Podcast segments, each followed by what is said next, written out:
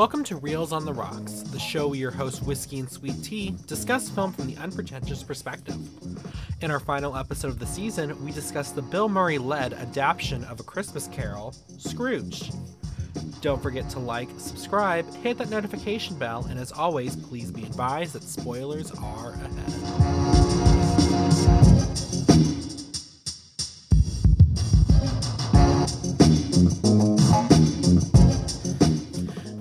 Hello, listeners! Happy holidays! We're back, your favorite squad, Whiskey and Ooh. Sweet Tea. End of the year. Can you believe it? It's blown by. Well, some people are very happy to see 2021 gone. I was at I was at the dollar stop at Target, and then in the in the New Year's Day section, they had they had headbands that said, "Is it over yet?" Well, before anyone gets excited, who knows? Next year might be worse. So we might be looking back at this year and being like, "Oh, I remember when things were no." Well, Nah, gonna gonna gonna be positive. I mean, you know, I don't know about you, but I'm feeling 22. I'm feeling 22, and uh, I mean, to be fair, I kind of feel like this year was a little bit better than last year. Uh, yes, yes, I agree. It was It still wasn't a good year, but it was it was marginally better. Yes. It definitely didn't start out on a positive note, that's for sure. right um but yeah so we're back for our last episode of the season uh, of course another holiday movie before we get into it let's talk about what we're drinking i'll go first because i'm talking um, Sounds fair. so I am having some eggnog that I spruced up with some extra like juniper and cinnamon to make it a little taste a little bit more Christmassy. And then of course, because of the character movie, I may or may not have added just a little bit of bourbon in with it, you know, to kind of go with that whole undercover dr- drinker thing. That's uh, that's actually one of my favorites. Uh, I didn't last recording. Weren't you drinking eggnog as well? no, I was drinking apple cider. That's what it was. That's what it was. Ah. So uh, for me, um, because, and I guess we'll start off because I did not know this. So for anyone listening, maybe this will be a new fact for you. But so at one point, Bill Murray and his boss in the film drink a highball. Yes. And I thought a highball was a specific cocktail, but looking it up, it's like, oh no, it's several different cocktails. It's, you know, it could be a screwdriver, it could be a gin and tonic. So I went with my favorite highball, and also somewhat appropriate for the holidays, a rum and coke, because, you know, Coca Cola and Santa Claus are like synonymous with one another. So that is my highball of choice for tonight. Yes, and actually, I'm thinking back in that scene, and my first reaction was, "Oh, it's not just a type of glass; it's actually Yeah, that's that's the thing. beverage. Technically, I mean, you know, I don't have a highball glass, so you could say like, oh, it's not, you know, sh-. but to those people, shush. I, I only have what type of glasses I have. But yeah, I did not know that. I thought a highball was like a specific cocktail. I didn't realize it was a type of cocktail. Well, listen, listeners, I did try to give whiskey some glasses. He was like, "I have enough glasses. I don't." You gave me glasses. I have. you gave me whiskey sipping glasses. I That's still have true. That's true. I thought I tried to give you more. That may have been somebody else in my building. Anyway, I confuse people. I apologize. It also depends how many glasses you were giving me. If it were a few, that's one thing. But if it was like a case of twelve, I wouldn't have enough room You know for them. I think I think it was the whiskey glass. I think I was going to give you a set of three, but you were like, "What am I going to do with this third glass? Keep it. I'll just take." Well, the there you go. That's that's just what's uh that's what's weird because if it was four, that would make sense. But three, I was come on, like- come now, I was like, "Rule of threes. You're like, that does not apply to accumulating things. exactly. so, but yeah, I still have those, and they're probably the fanciest glasses I have. so we are getting right into it. This day is today's holiday classic. One of my favorites. I've seen this many times over the years. Uh, is Scrooge from 1988. It was directed by Richard Donner with music by Danny Elfman, cinematography by Michael Chapman. It was written by Mitch Glazer and Michael O'Donoghue, in starring as Frank Cross, Bill Murray, as Claire Phillips, Karen Allen, uh, as Lou Hayward, John Forsythe, uh, as Elliot Loudermilk was Bobcat Goldthwait, as as Grace Cooley, Alfre Woodard, as uh, Christmas Past, David Johansen, As Christmas Present, Carol Kane. As Christmas Future in an uncredited role, Robert Hammond. And Michael J. Pollard as Herman. And I do apologize if I got any of that backwards because I just realized reading this back when I was writing out the cast, I had their name dash their role. Apparently, I alternated it on some lines for whatever reason. So I apologize if I got any of that backwards. Okay, so first things first, uh, before we get into it, I want to know, Whiskey, I think this was your first time seeing this movie. First Yes. impressions. So it's so first off, um, I know this is a lot of people's favorite uh, Christmas movie, and for one reason or another, I had never seen it. Uh, however, uh, the Christmas Carol is like one of my favorite stories, just period, even outside of Christmas. So I love any adaptation of it. It's it's always fun to see the different takes. The Muppet one in the mid '80s. Actually, I think it was a year before this one. There was like just a straight adaptation, you know, like old timey English and everything. Yeah. Uh, there's the most recent one with uh, Jim Carrey, and it's all like mocap animation. There's the Disney one with like Mickey and Donald and all those those characters. So like I, I always enjoy seeing like new versions of this, and it's one of those types of classic stories that they're going to keep remaking it. Uh, you know, t- into oblivion. Like there Right, will, right. in a few years, there will be another Christmas Carol movie. Uh, so uh, I liked this one. It was interesting, and I was really surprised at how many just nostalgic childhood, like not just Bill Murray, the fact that Richard Donner, the guy who did the Superman movies and the Right, Goonies, directed it, the fact that Danny Elfman did the music, which when I was watching, like in the opening credits, I was like, this sounds like a Danny Elfman score like it's got that kind of Tim Burton like ah ah ah ah you know kind of and I was like this sounds like Danny Elfman when his name appeared I was like no way no way I couldn't believe and this was like kind of before his career took off too um and uh and even uh Karen Allen as uh you know I know her from Indiana Jones and the uh you know Raiders of the Lost Ark so it's just tons of people from like movies I like. So I'm not surprised this just on that would be uh, people's favorite Christmas movie. Um, and as an adaptation, it's very fun. Uh, my favorite aspect of it was actually the the ghosts and who they cast as the ghosts and kind of their weird right. ghost characters.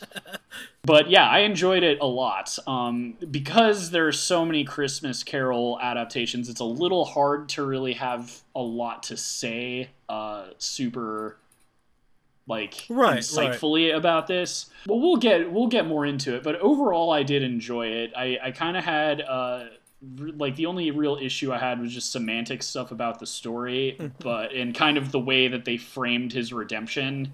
But again, as we talk more about the story, I'll kind of get into like it, and it's not like a game like a a deal breaker. Uh, Right, I would. I would gladly watch this again in the future, and I definitely see why a lot of people it's a go to for them. Well, just so you know, I did check earlier today. It is currently running on AMC like every other day.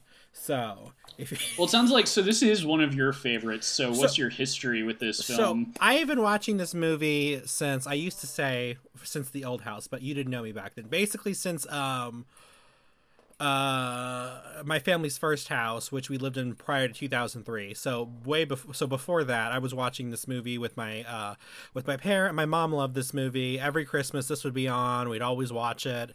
Um, and you know, it's just it's it's sort it's sort of a movie that I didn't understand really as a child. I kind of just got the.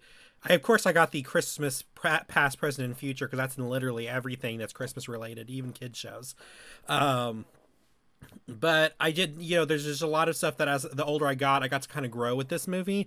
And, you know, every year there'd be something new that I would pick up on and find either hilarious or sad that I didn't pick up on the year before. Because, like I said, I got to grow up with this movie. And uh, the, it, it, it's just been, a, it's basically been a Christmas tradition in our house for as long as I can remember. So, this is definitely a film that you watch every year on the holidays. Oh, yeah. Oh, yeah. Is this your first? Like, was this the first Christmas Carol adaptation you ever saw?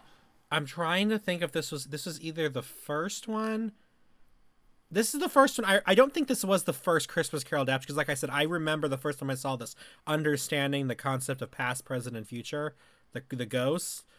But I don't, I can't remember what the first adaptation was. So this is, I guess, the first one that I can remember watching. But I know it's, it can't have been the first one because I understood what was going on. If that makes sense. Also, this one's PG thirteen, so well, yes, but this was shame also, on you. Well, okay, first off, first off, this is a movie, and we'll get into this later, that found a second life um, in uh, uh, in syndication. And so, like when I watched it, Well, I watched the TV edit a, growing up a lot.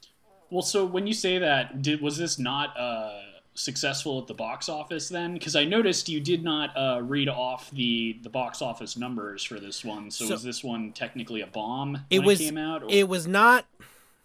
It, it's a difficult question to answer because this movie was supposed to be. It was marketed and and prepped to be a Christmas blockbuster. Um, and it did okay. So I guess you. Okay, it's, so it it, wasn't it, a- it, it, wasn't what it was supposed to be, but it, it, it fell way short of their expectations. But it wasn't like it did horribly. Uh, it did. It did have problems making it to Christmas though in some markets. Uh, it did extremely well because it opened the weekend after Thanksgiving. It did extremely well, and then it just kind of immediately dropped off and it didn't really it, it was in the theater for a total of eight weeks. Um, but by the time christmas came around or really i like to call the the the, the two weeks before christmas and stuff you know people weren't seeing it or people who wanted to see it they had trouble finding it already. So it was it was technically it made back its budget uh but it wasn't what the studio had intended it to be. It was not um this huge success that they had banked on it being. Uh, for example, at the time, they had paid, uh, I think, Bill Murray approximately $6 million for his performance, which was a lot. yeah, Uh, dude. I mean, now the. Uh, I don't know what it currently is, but a few years ago it was reported that Robert Downey Jr. was the highest paid actor in Hollywood history, and he made ten million dollars a movie, and that's by today's standards. Yeah. So six million a movie. Yeah. Jeez, that's that's insane. Like I kind of can't believe. Like, and Bill Murray was popular in the '80s, but that's that is outrageous that they would even. I mean, and also, no offense to Bill Murray, but that's that is absurd. I mean, and also, this is coming out. This is coming after he'd taken a four-year hiatus from acting, so they actually, I think the That's studio. their idea. Unless he demanded that much money, that is their stupid idea. Because Uh. that already is going to put them in the hole. Uh, and I guess like the idea of a Christmas blockbuster isn't too crazy. I remember when I was a kid and the Jim Carrey Grinch movie came out. That Mhm. thing was still playing in theaters months after Christmas. Like Yeah. I think I was still playing even in like February. yeah, And that's an example of one that just huge, explosively popular. Yeah, so, I like I remember that one. I remember seeing that. I remember being scared of it. but I yeah, I get I remember that being a huge phenomenon as well. Everybody remembers seeing that movie or something as a kid. Um and then the you know they did the recent Grinch movie which didn't do as well. Uh their marketing campaign was hilarious. I, I did not care for the movie that much, but I, I loved all the snarky billboards all around town. I will say so. I was there's a couple things I want to specifically talk about in this movie. One of my so the couple of my scenes in this movie are actually at the very very beginning of the movie. I love the opening of this movie. I Oh yeah, I love the psychos are coming to Santa's to, to Santa's coming to take Santa's workshop hostage, and only Lee Majors can save them in yeah. the, The, night. six million dollar man. Yes. Yeah. They. Yeah. Yeah. I was like, oh my god, the six million dollar man. Um. And that's just Which is funny since since that's uh, technically what Bill Murray was. Uh, he his salary for the film costs the same as a fictional Oh robot my God. cyborg body. right. I No, but that was great. Um, like, and that too. I even though I'd never seen this movie, I knew that it was like a TV producer was Scrooge. So Yeah. I would imagine. that I guess I don't know. I feel like if you went into this really blind, it would be an even funnier uh, opening. Yeah. Because I know for sure that like in the trailer for the movie, like I'm sure they made it very clear, like, ooh, he's a hotshot TV producer. So as funny as the opening is, I you know you know why you're Well, seeing at this what- silly production. At what point did you realize that the opening was a promo? Immediately, Immediately, as, as soon as there was Santa and elves, I knew it was like a TV show for like his network because I knew again it's it's partly even though I haven't seen this movie, I knew the premise. It's it's a Christmas Carol, but with a greedy TV producer as Scrooge. so there is no Santa or elves in the movie. So as soon as I see that, I'm like, oh okay, we're going to be going into like one of his TV productions. Okay, but at what point were you like, okay, something's not right here? Immediately. really? I mean, even Again, even Santa before, and elves are not in the Well, no, you I mean, but, like- universe of the movie. but like, but like a, but like it could be a Christmas show. I mean, for for me, I was like, oh, I see what you. Well, of course, when the Six Million Dollar Man shows up, then I know that it's like a goofy crossover movie. and they pull out that they pull out the machine guns like that they had in the stashed in the back. oh God, it's it's hilarious. I just feel like it we would just- be best if you did not know what kind of movie you were getting into in the first place. Like, it would be even funnier, especially like if you're going in thinking it's like a Christmas Carol, and then there's like elves with machine guns and Right. stuff like that. I Um, I just and then that title of that movie, the night the reindeer died. Died. Yes, I love that too. That just sounds like such an '80s action movie. it reminds me of like Red Dawn or something like that, where it's like very the night the reindeer died. It, oh, it's it's very uh, encapsulating of the times for sure. And But, then uh, you talked about uh, so you talked about uh, some of the other people uh, that was kind of uh, nostalgic for you in the movie, and especially in this opening sequence, we get to see some people that I know, like uh, Jamie Farr, uh, who is Klinger on MASH, uh, Mary Lou Retton, Olympic gold medalist, and Buddy. Oh Hack- yes, and then Buddy Hackett from The Music Man and a Mad, Mad, Mad, Mad World. yes. They were also Um, in this. Well, and also the the gold medalist was also kind of part of the joke too, right? Is like that because that was the one who's playing Tiny Tim, right? Yeah, yeah, that's the whole thing. and that that's part of what's funny is like she had just won gold medals so like the idea was like oh and tiny tim instead of walking is going to do this big gymnastics backflip or whatever it was again And- kind of reminds me because the 80s like we're talking one thing that uh, was kind of popular in a lot of movies at the time was the 80s you know, if anyone listening is younger or something, you might not know this, but that the 80s was kind of the big boom in the, you know, having a hundred plus TV channels. That's when cable and satellite dishes and everything were starting to be really big, and you had hundreds of channels, and the idea of like there being a channel just for cooking was super novel at the time. uh, so, like this film and a lot of other 80s films, like Gremlins 2 and uh, U uh, UHF UHF with uh, uh, Weird Al Yankovic and stuff. Like it was it was kind of a hot topic to make fun of these, you know, ridiculous like multi-channel network kind of oddly specific know, channels. yeah all the specific channels and um, just how silly it is to have like all these very like niche markets and uh, and like even even films that like talk about like this isn't exactly a very good movie but it also kind of was like uh, a big boom in like the way news had changed and and the rating system and all this other oh, and stuff then so the it was like and the 24 hour news cycle starting. Exactly. So like the the 80s a lot of people remember like Wall Street and Reagan and all these other things, but at, at least in television history it was significant just in that it was bigger than it had ever been before and Mhm. where people were used to having like four channels all of a sudden they just had all of this excess kind of like everything Right, else in the 80s The And 80s was I all think about that was- excessive and fake gold accents. Oh, and and that too, like the whole the whole crux of uh the Christmas Eve in this movie is that uh, Bill Murray's network is doing like a live version of a Christmas Carol, and that was also a very big thing that NBC even kind of tried to revitalize a few years ago, and I guess they might keep doing it. I think really it was just like the pandemic put a stop to it, but like the live television special. Like Oh, they- you know, there was like the Peter just- Pan just- and Sound of Music a few They- years ago. They just did um on ABC just did one a couple nights ago. Uh, actually last week as of recording. Um they did a they did a live performance of an episode or two of Diff'rent Strokes. Uh, there you go. Which is I'm interested that anyone would tune it because the ones I was thinking of were like the live musical sort of things, but uh that's interesting. I didn't know people were still watching Diff'rent Strokes. And then I But, know uh, I know over the I guess if you're old enough to still be paying for cable, you will. I mean it, it was okay, I never watched it, but apparently it was a big show. Yeah. that they, Well, they, and they I did mean, an episode of that and they did an episode of the Facts of Life.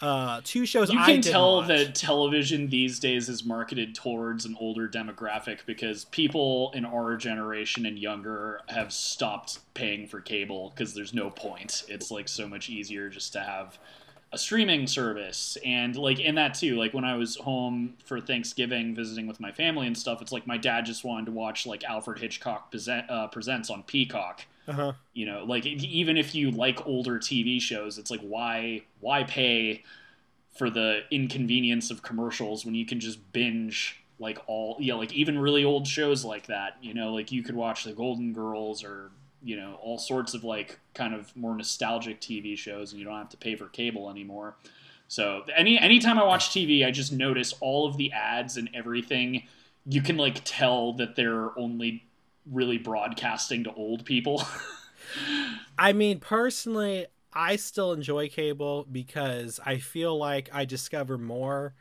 when I don't have the option to come back to it later because I never do. I do. I, I kind of feel that. I I guess I'm more inclined when I'm on Hulu or Netflix or whatever to kind of explore a little bit, see if like there's something that just sounds interesting. But I know what you mean. Sometimes you do kind of fall into discovering something when you're just.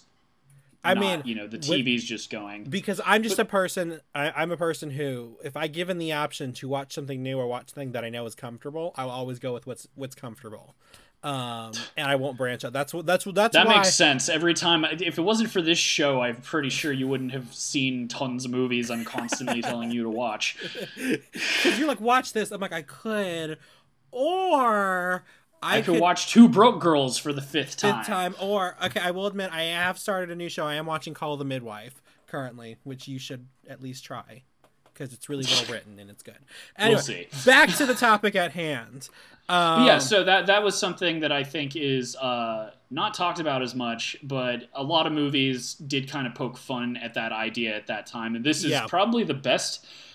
I haven't seen UHF with Weird Al, but it looks pretty funny. but this Weird Al, one- it's gonna be funny Exactly. I mean, it's probably great, but anyway, but this one, I've out of the movies I've seen that like mention it, this is probably one of the better ones because it does also kind of show behind the scenes and everything like that. Mhm. And I also loved at the beginning kind of how like so they're all trying to ha- like pitch different ads for their Christmas Carol thing, Mhm. and Bill Murray's is just so accurate.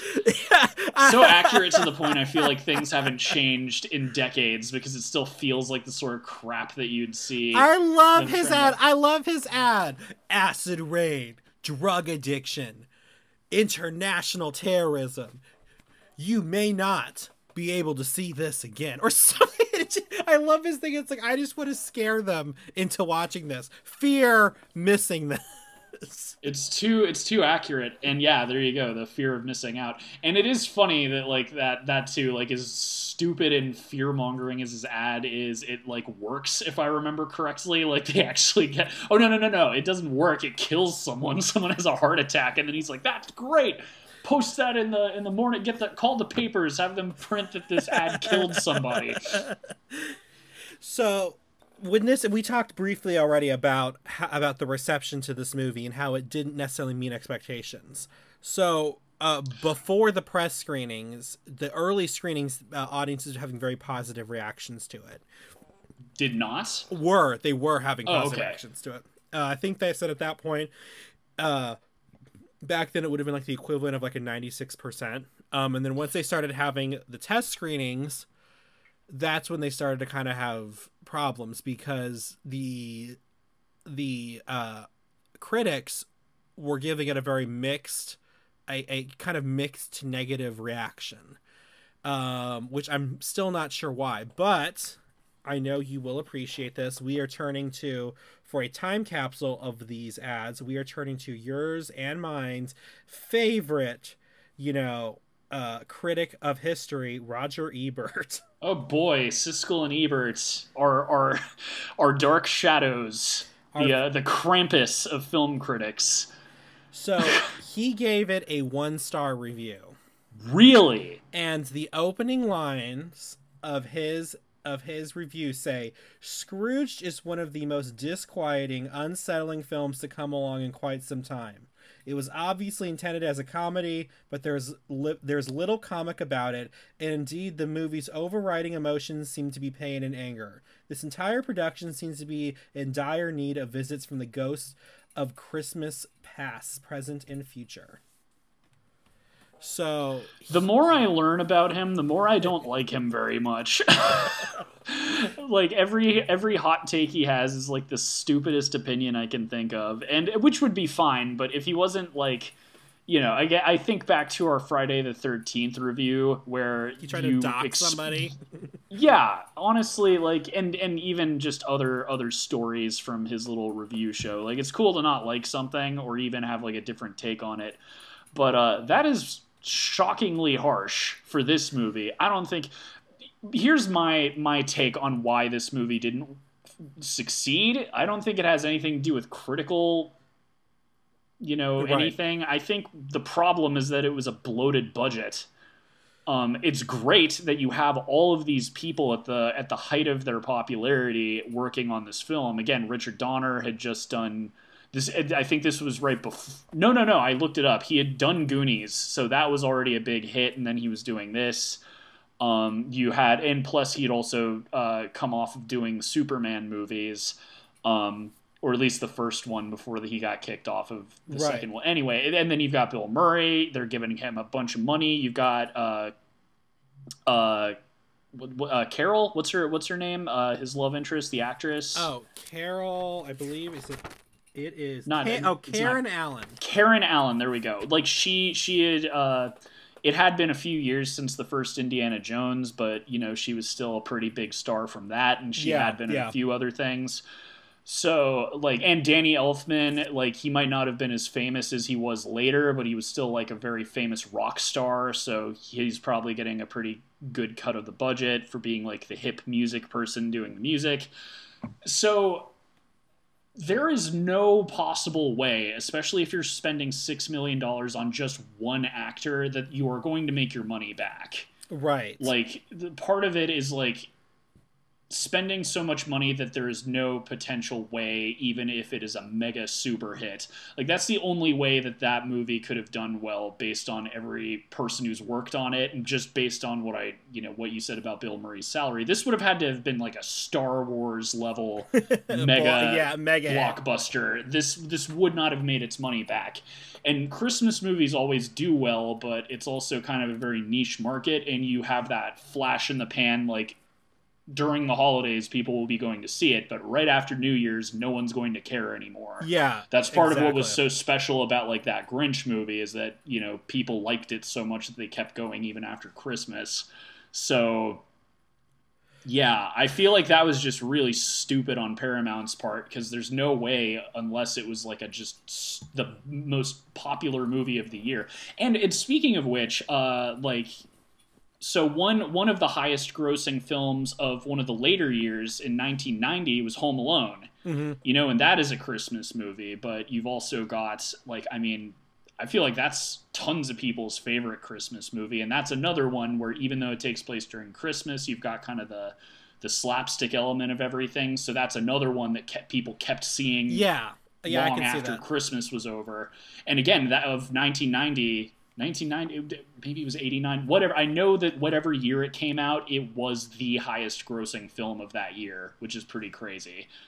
Um well one of the things that ebert had highlighted in his review specifically, and this was echoed by a few critics is is they were just like they were like oh bill murray's frank cross. Oh he was so just miserable and unlikable. And i'm kind of just like he's Scrooge. I'm like, yeah, I was like, he's not supposed to be likable, or or they thought he was way too mean, or something like that. And I was like, do you have y'all never seen? Is is this y'all's first time experiencing the Christmas Carol? I was going to say, I mean, he's not that bad compared to some other Scrooges. Like, I mean, he's pretty tame compared to like he, he's still a jerk for sure. I'll get into like here's my major criticism with the movie, and it's not even a major like it doesn't ruin the movie, but it's it's more of a writing thing than anything. My biggest problem was that the kind of framing of his redemption mm-hmm. wasn't so much based on him being a better person. There was sort of this hammering in of him not living his life to the fullest. Yeah and I found that kind of puzzling. Again, it didn't ruin the movie. I was just kind of like, are you guys missing the point of the Christmas Carol? Like he's he's a dick. Like that's the point is that he needs to not be a dick anymore. Right.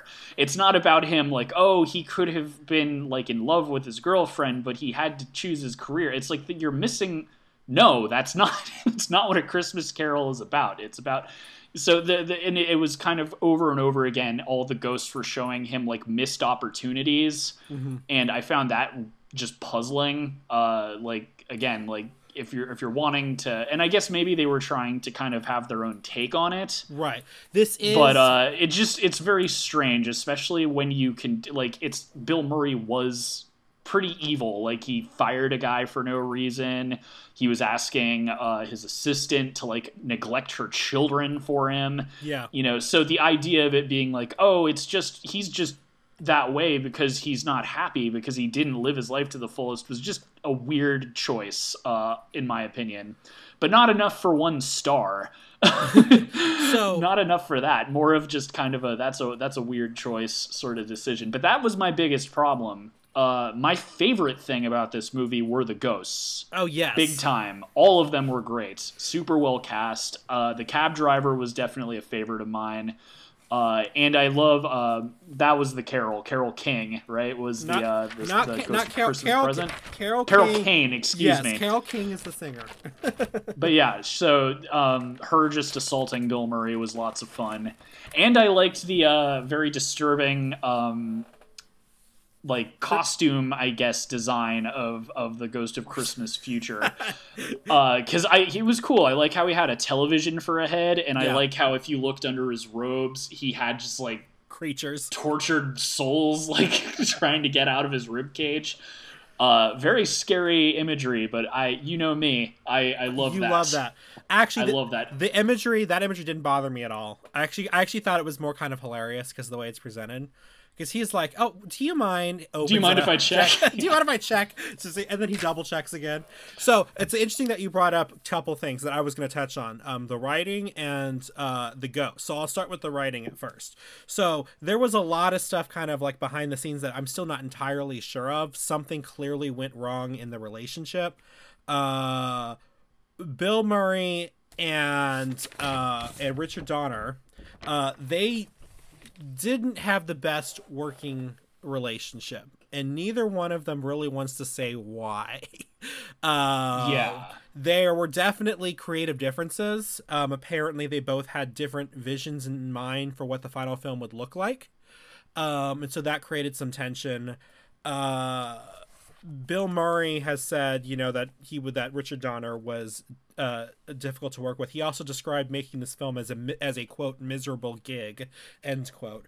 Richard Donner in in interviews has been a little more um, uh, uh, delicate with the situation. He says, you know, that Bill Murray ha- is is an incredible talent. He's great to work with. He did he he said he did say he was difficult, but then he kind of corrects himself and says, "Well, as difficult as any actor." He did say though that um you it's it, it as a, when you direct Bill Murray, you're not really so much directing him as getting him to hold back a little bit.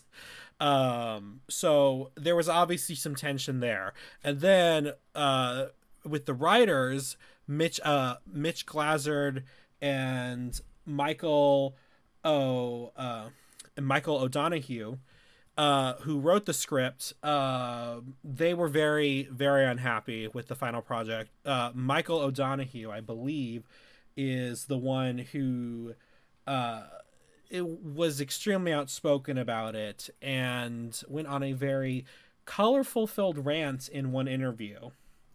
He said, and I will replace certain words that he said with the word puppy. we Ooh, wrote a puppy masterpiece. We wrote It Happened One Night. We wrote a story that could make you laugh and cry. You would have wanted to share it with your grandchildren every puppy Christmas for the next a hundred years. The finished film was a piece of unadulterated, unmitigated puppy. so, Don't know why you're censoring yourself. We ain't no kids show. uh, okay. Uh, so I was like, okay, I can understand you like not, you know, obviously if it's not your that I totally get that.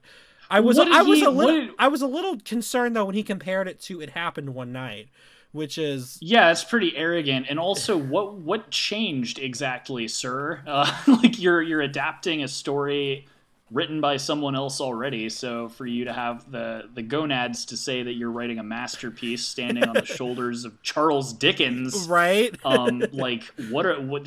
Whose whose farts have you been sniffing, sir? And can I have a whiff? Uh, but yeah, like so first off, I, I as much as I like Bill Murray, he I am inclined to believe is the problem because he's he has directors he loves working with and that for some reason he gets along well with. Like Wes Anderson is one that comes to mind uh, of recent. Um but there have been multiple times in cases of directors like not getting along with him and Right. he even had kind of a, a sketchy period where he was just in a ton of bo- like bad movies Yeah. um, and he wasn't really doing much to help the fact that they sucked Mhm. so like he is a talented guy and he's very funny but he it's like if you aren't the type of person he likes to work with you're gonna have a bad time and Right. he's gonna have a bad time and I don't really know what type of person he. Pro- it, it, you, it even goes back to like I'm sure you are a big fan of the uh, Charlie's Angels movies. I think I think I was when I was younger. Yeah, the original ones. Yeah. So you like it kind of reminds me of when he just was super rude to Lucy Liu. Yeah. Like where uh, to be fair, no offense to her, I don't think she's a very good actress, but just antagonizing her on the set wasn't Oh, yeah. really helpful, you know. And even she was like, I don't know what I did to piss him off, but he just did not like me, you know. and I, I'm inclined to believe her, even though, again, no offense to Lucy Liu, I don't think she's a very good actress, but that's no reason to be mean to her. Um, so I'm kind of inclined to think that Bill Murray was the problem on set uh, because Richard Donner. Uh, I don't think anyone's ever had a problem working with him that I know of.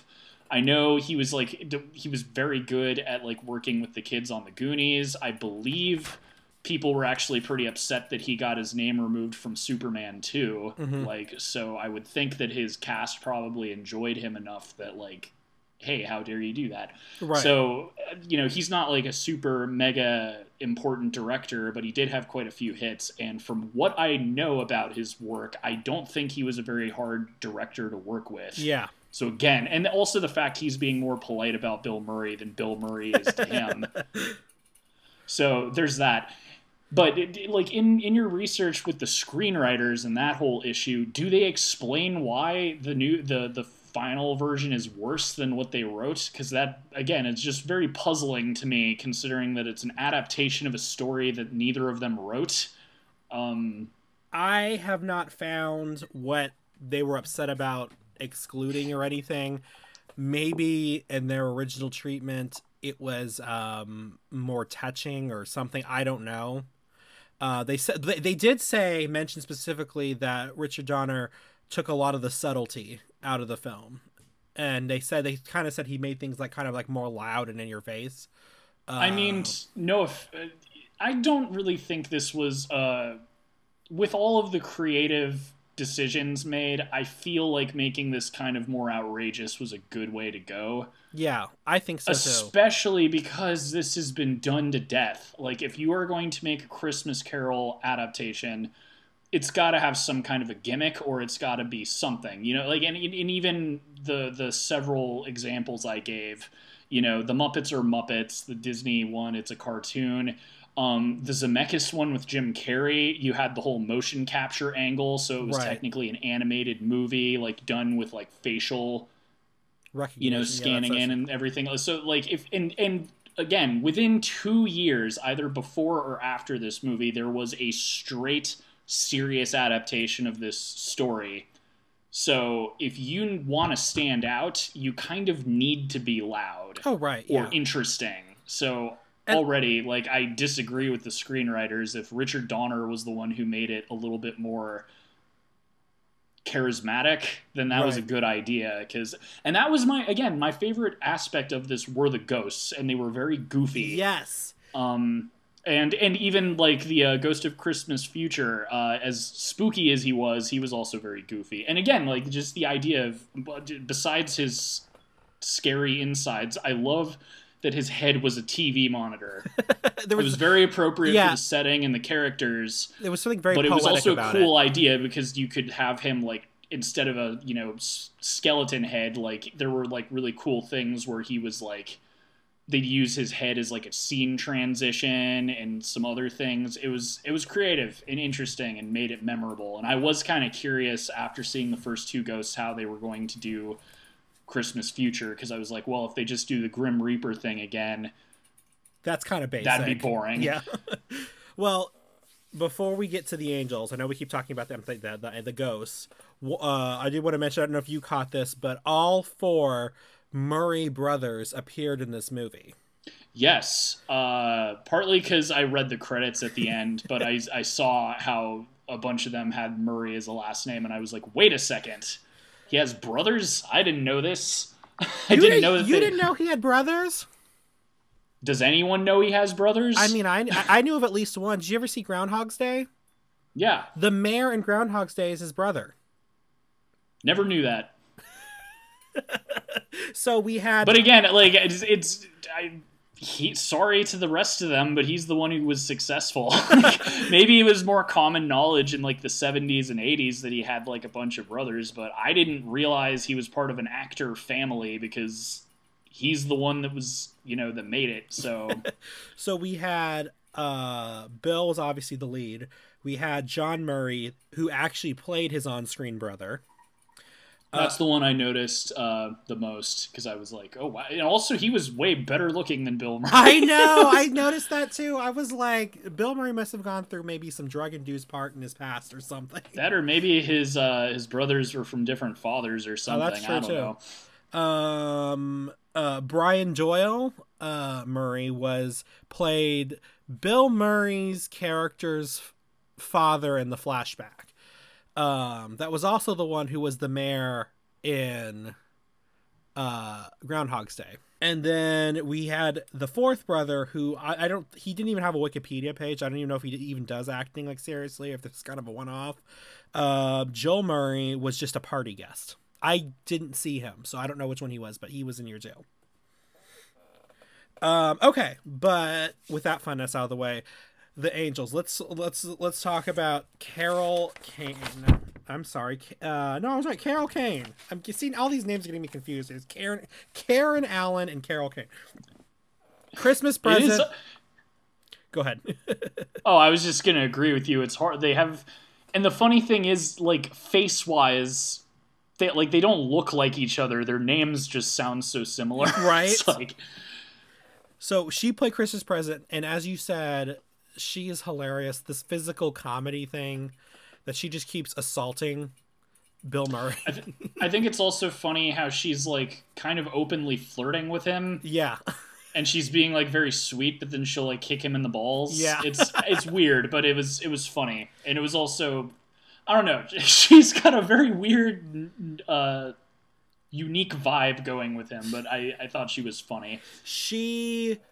I think I think she was she was my personal favorite of the one. She actually um, injured Bill Murray uh, which is probably not surprising. Uh, during this, if you, I don't know if you remember the scene where she grabs his bottom lip and kind of waves it around.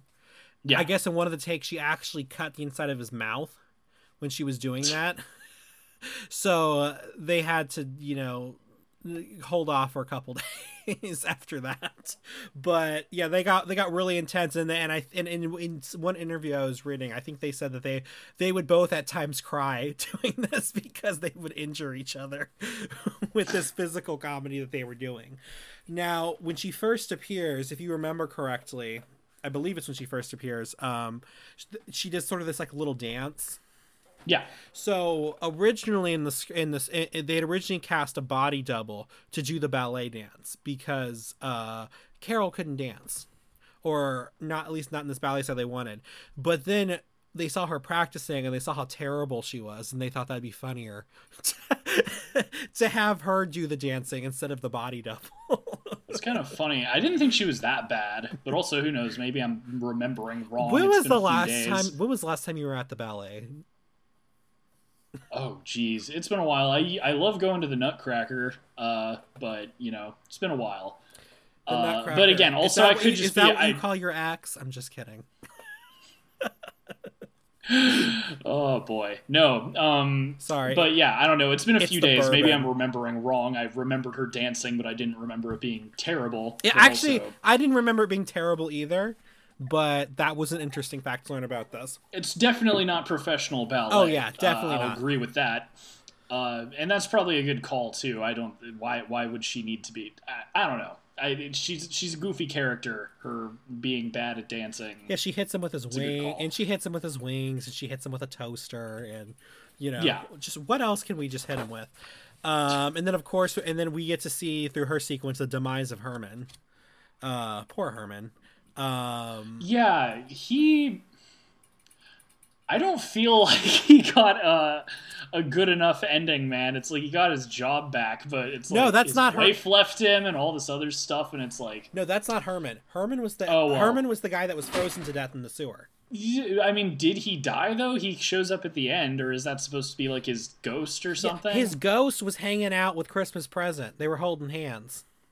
Okay, so he did die then. Yeah. Never mind. I thought I thought maybe that his his actions had saved him or something. So never mind. Uh, he definitely didn't deserve that. right and that's and i think that's when people talk about it getting it gets dark and everything It's again kind of like my biggest problem with the movie again is that you know that happens to some guy who was being very nice to to Bill Murray's character. But then Bill Murray's big thing is like, "Oh, when you were a little kid, you watched too much TV and you didn't go out and lead live life and then you you Again, I it's very confusing that that's kind of the takeaway from from his lesson is like, "Oh, you need to like live more or something. It, it's very strange, especially when his like neglect ended up ruining one of his coworkers' lives. Someone dies, and you know they kind of get together and have a big kumbaya at the end, and Yeah. it's like. I don't know, man. Like it again, it doesn't ruin the movie, but it, it's it doesn't really hit the same. it doesn't hit It almost doesn't would have the same- paid to be less serious with this this take of it. um, especially yeah I, I it didn't register when i watched the movie that he actually died again i thought it's like oh because he changed his behavior the future's different or something because i thought he was dead in the future but i don't know man You're like, now I'm confused. So, Christmas present, she was great. Love her. Okay, and then now we want to talk about Christmas past. Your favorite, yes Mr. Taxi Driver. So, did you know him from anything before this? I IMDb'd him because he s- sounded and looked so familiar, but uh, from what I remember, I actually hadn't seen him in anything else. Like I uh, maybe I'd seen the movies or something, but I didn't recognize him. But maybe maybe you'll enlighten me. What should I know him from? So I didn't know because I know you you and I have very different music tastes. So I guess he was apparently part of a band called the New York Dolls. Whoa! Okay. Wow, that's bi- I, okay. You're right, because They were um they're not one of my favorite bands, but they're very influential in like the uh, New York like punk scene. They were like a glam punk band. Like they dressed up in like women's clothing and stuff like that. Okay, And okay. Actually, it's Anthony Bourdain's favorite band of all time. A good old Anthony Bourdain. so that's crazy. I did not know that. That's wow.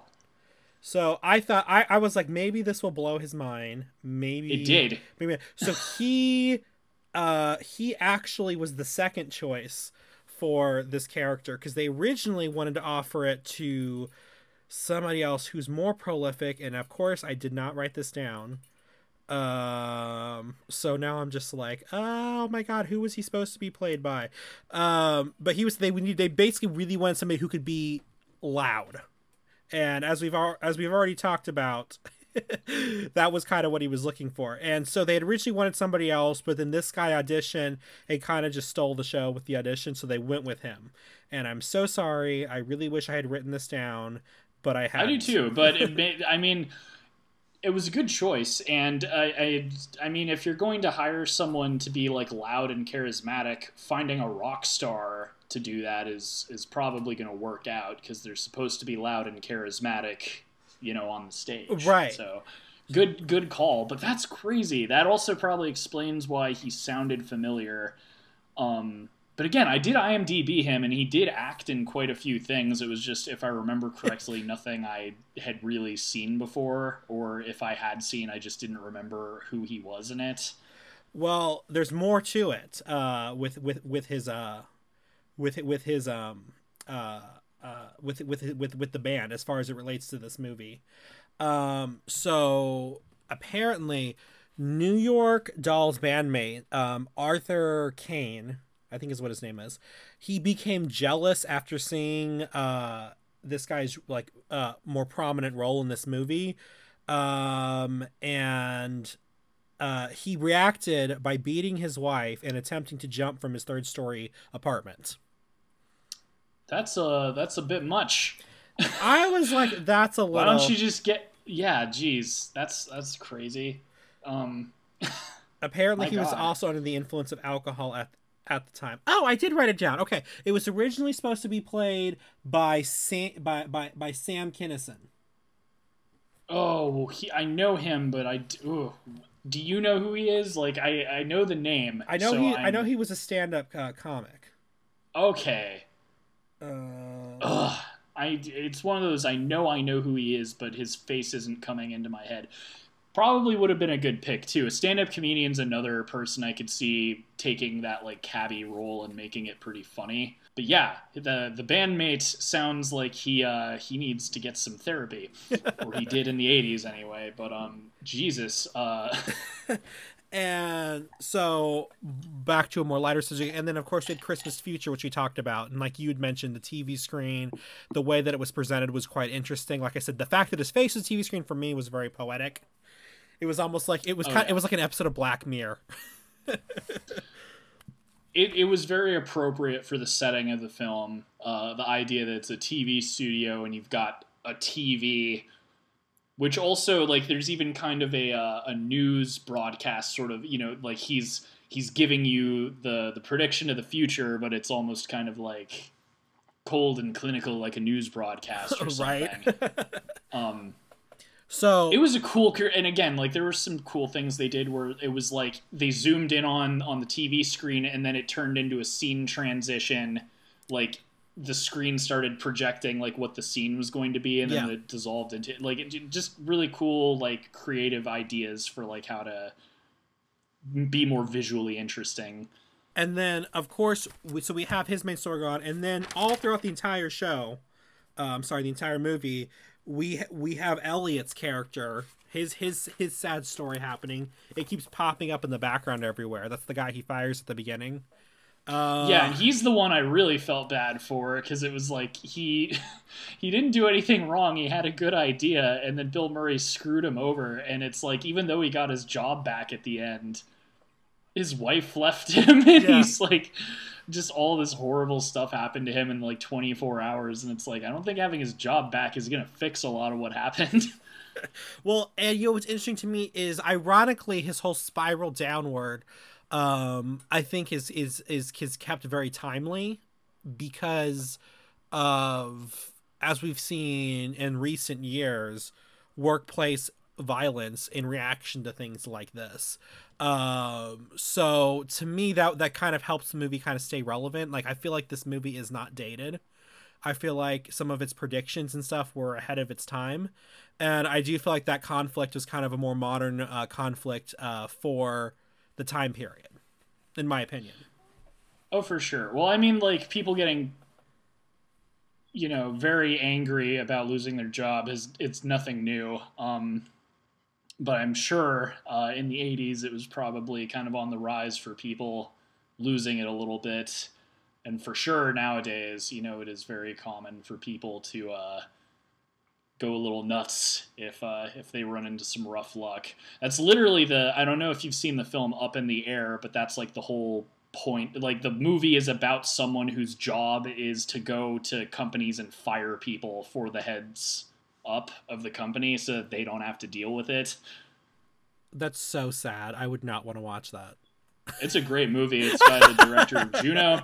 It's not as sad as you think it is. It's actually kind of like a, an uplifting movie. Anyway, different movie. Maybe we'll review it in the future. But that, like, the whole the character's job is doing that, you know, because of people losing it and going ballistic and whatever. So it's like, anyway. Uh, so yeah, a couple of cool things, kind of like behind the scenes. Um, this do you remember if you remember the scene where he thinks that he's seeing the waiter catch on fire and he throws water on him? Uh, yeah, yeah. And that guy's over there's like, I'm just trying to count my tips, sir. Like, why do you have to throw water on me? But when he's leaving, he he falls.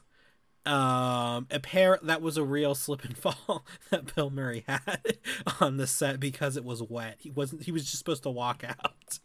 but sounds like he's had. No wonder he thought the the shoot was hell. It sounds like he had quite a few injuries.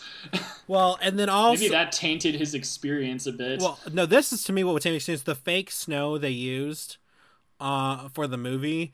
Uh, he reacted negatively to it. At some points, he was coughing up blood. because of whatever was in that. So then maybe maybe maybe Bill had more of an axe to grind here than we're giving him credit for.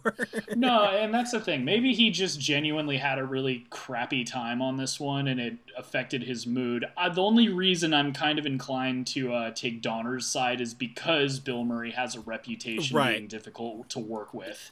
Even with people he was close with, the director of Ghostbusters, uh, Ghostbusters Ivan Reitman. Mm-hmm or not him. Sorry, his co-star, uh, the guy who played Egon. Him and Bill Murray hated each other. Wow. Like they could not stand each other, you know, and and and even like his friends, like when he was in a bad mood, he was like really like uh, I think it was Dan Aykroyd when Bill Murray was going through uh, his divorce during maybe it was Ghostbusters 2 or something. They mm-hmm. referred to it as the Hurricane. Oh my god.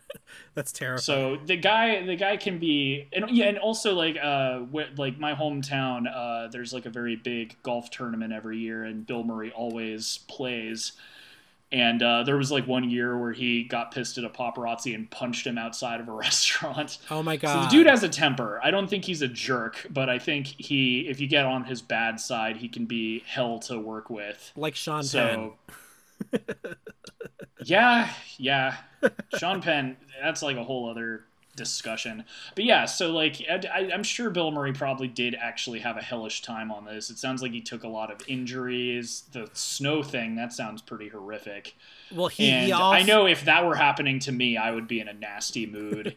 uh, like so, you know. I mean, he also he also said um, that this was kind of it was also terrifying because this is kind of the, really the first time that he was the one that was carrying the movie. Like if he had, for the most part, had succeeded in ensemble uh, movies, and this is kind of the first time where he was like the main source of comedy. Um, and I don't know, man. Carol Kane was pretty funny. I mean, she, she was hilarious. so was the cabbie. Honestly, I again like that's probably my hottest take is that I think the ghosts were funnier than Bill Murray. I thought that they kind of stole the show. well, I think so too. But I mean, like, how can you're a ghost? How can you not steal the show? Uh, so okay, so you talked about what you did like about the movie. So my one gripe with this movie, and it's always kind of been like this. I as I really don't like his ending monologue. I love the sing along, but before that, the ending monologue. Yeah. The uh, the ending was really hokey for me. Uh, again, like part of it was like his his lesson didn't make any sense to me, but also there was something kind of just a little too cheesy about like the television broadcast getting hijacked and everyone just like, oh hey, it almost you know what it reminds me of. You know, at the end of SNL when all of the cast are like on the stage and just oh thank you everybody. Oh you know we love you blah, blah, blah, like and they're I mean, doing the whole thing and they're you know waving to everyone. It felt like that but worse.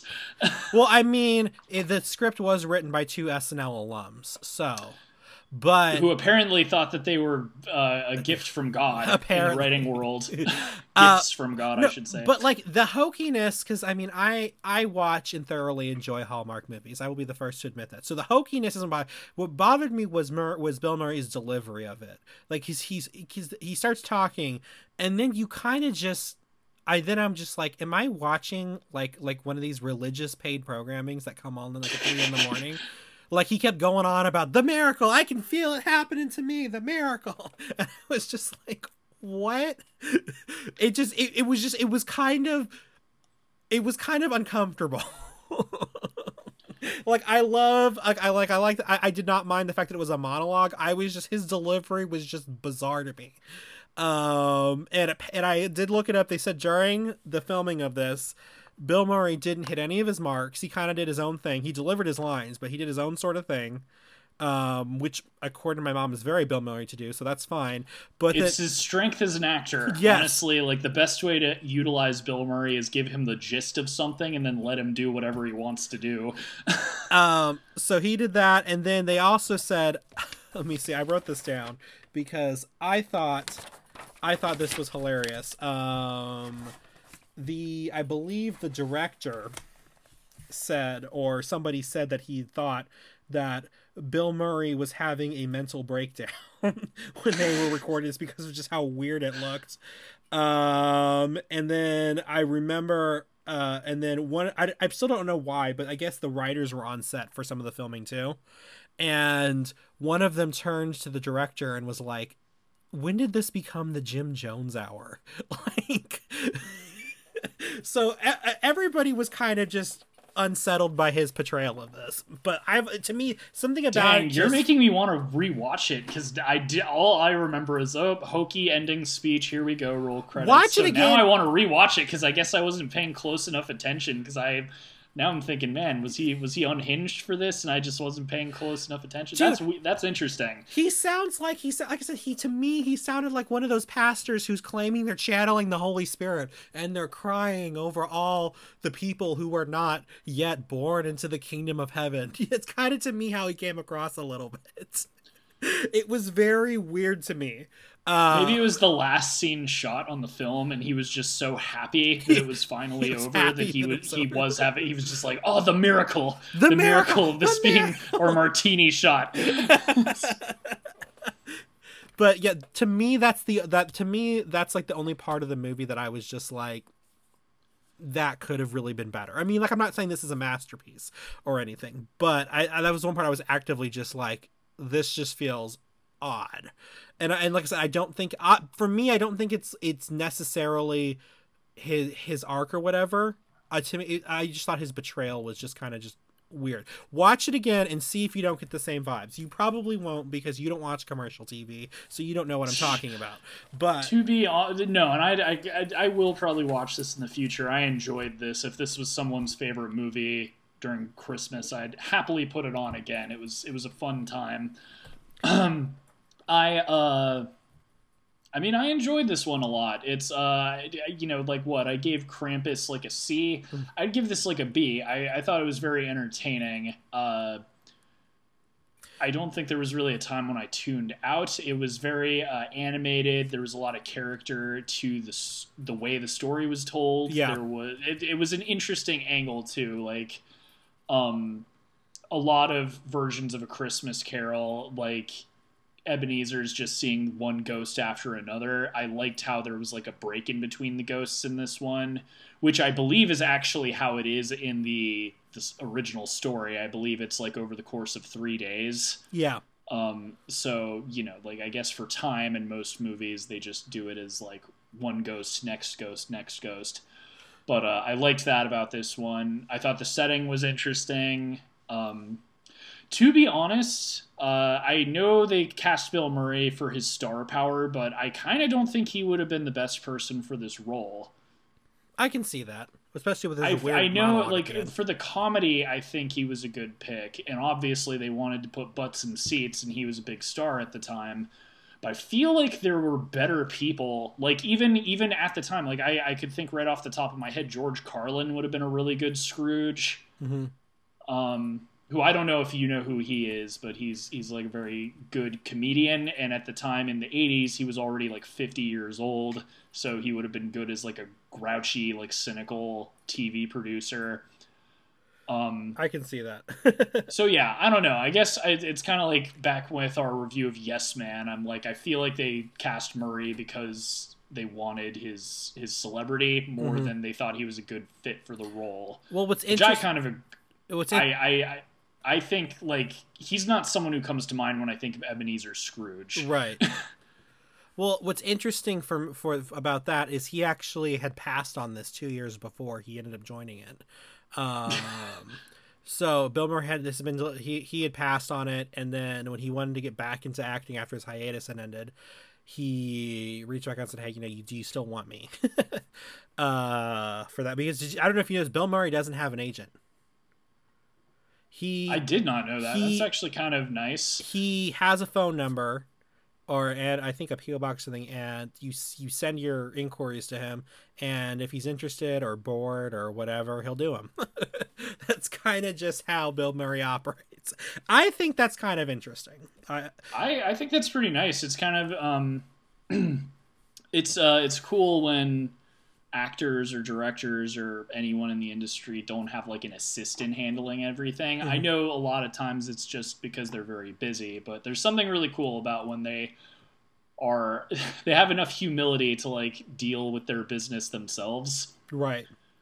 Um, like when I was uh, interning, it was kind of cool whenever a director actually called in to the place I was working by you know themselves and not like oh hey I've got so and so on the line. There was something kind of nice about that. Yeah. so that's pretty cool actually.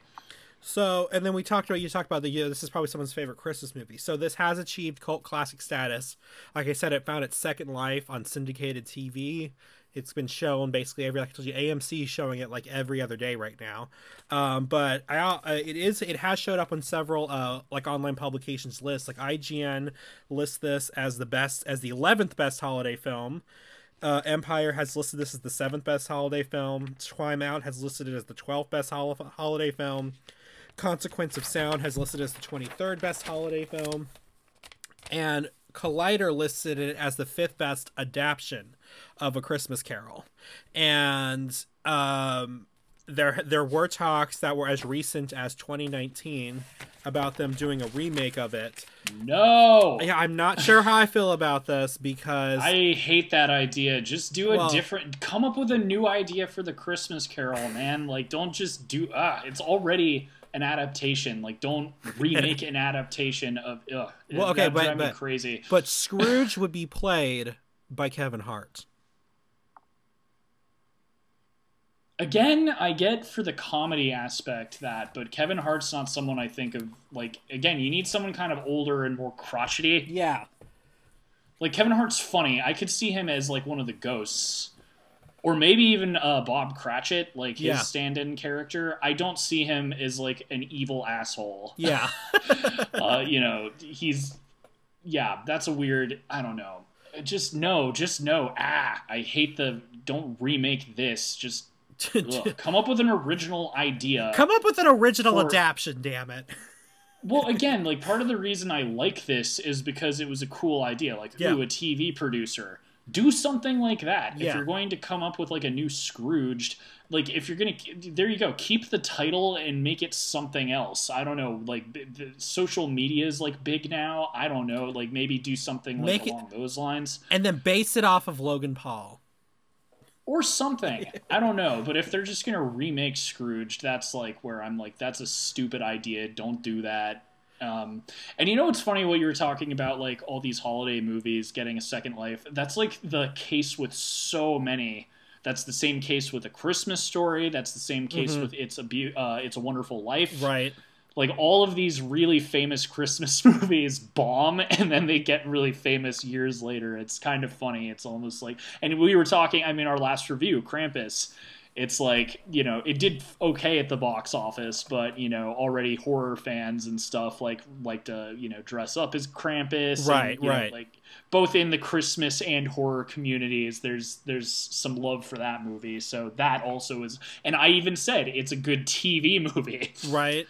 you know so like there's something about like christmas movies where like even like even if they don't do well uh if they are good movies like they probably will get a fan following just from like being played on tv because most of the most famous christmas movies that's how they got popular Yeah, I no, I definitely agree, and I think and I think one of the reasons why they become popular also later on is because of they have such a small window where they can be relevant.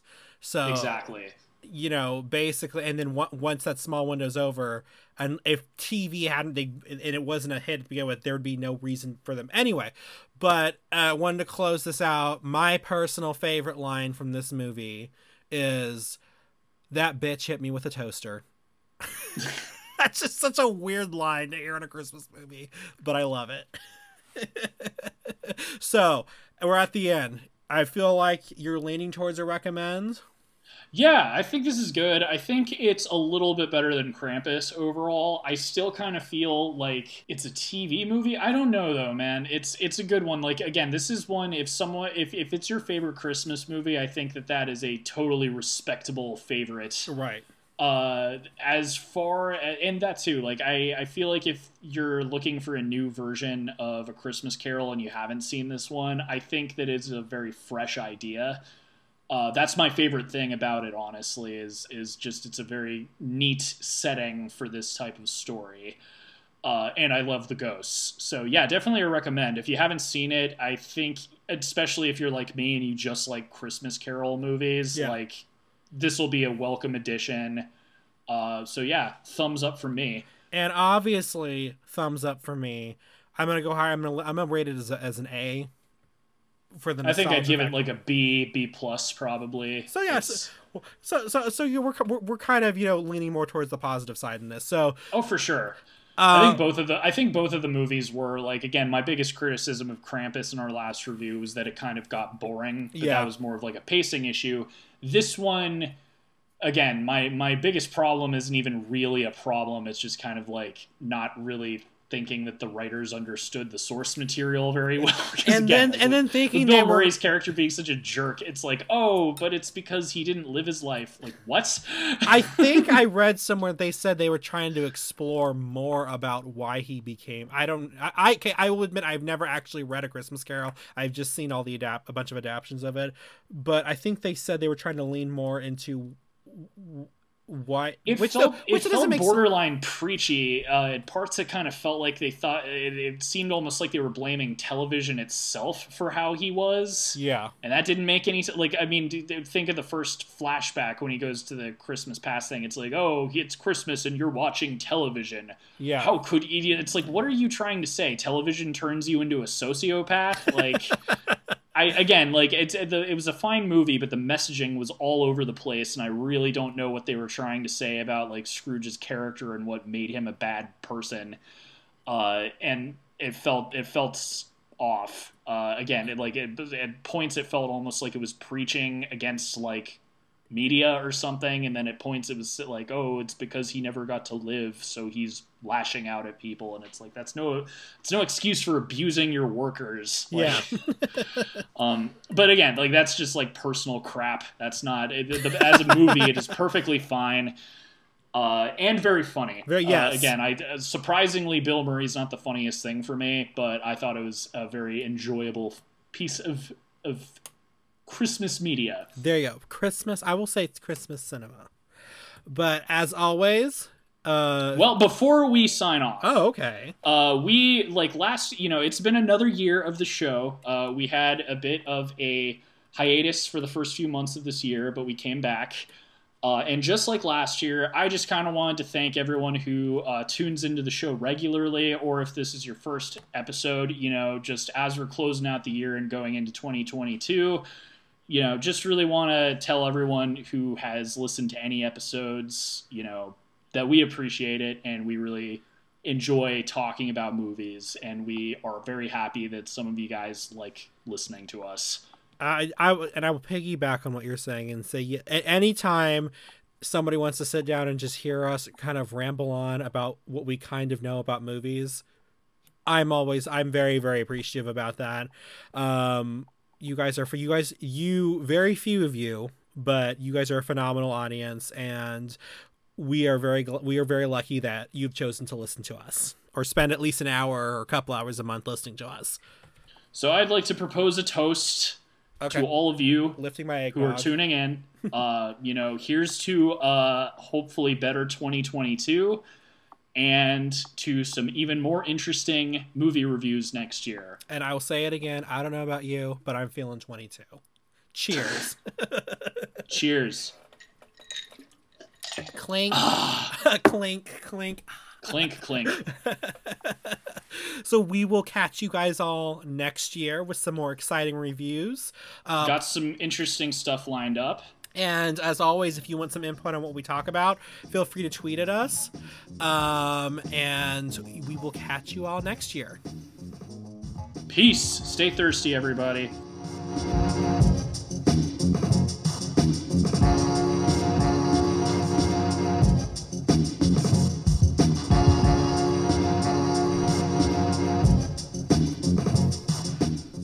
Reels on the Rocks is a production of La Prince Laboratories.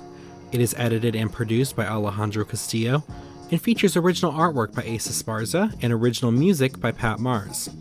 Follow us on Twitter at Reels on the Rocks and tweet at us with any movies or topics you'd like us to discuss in the future.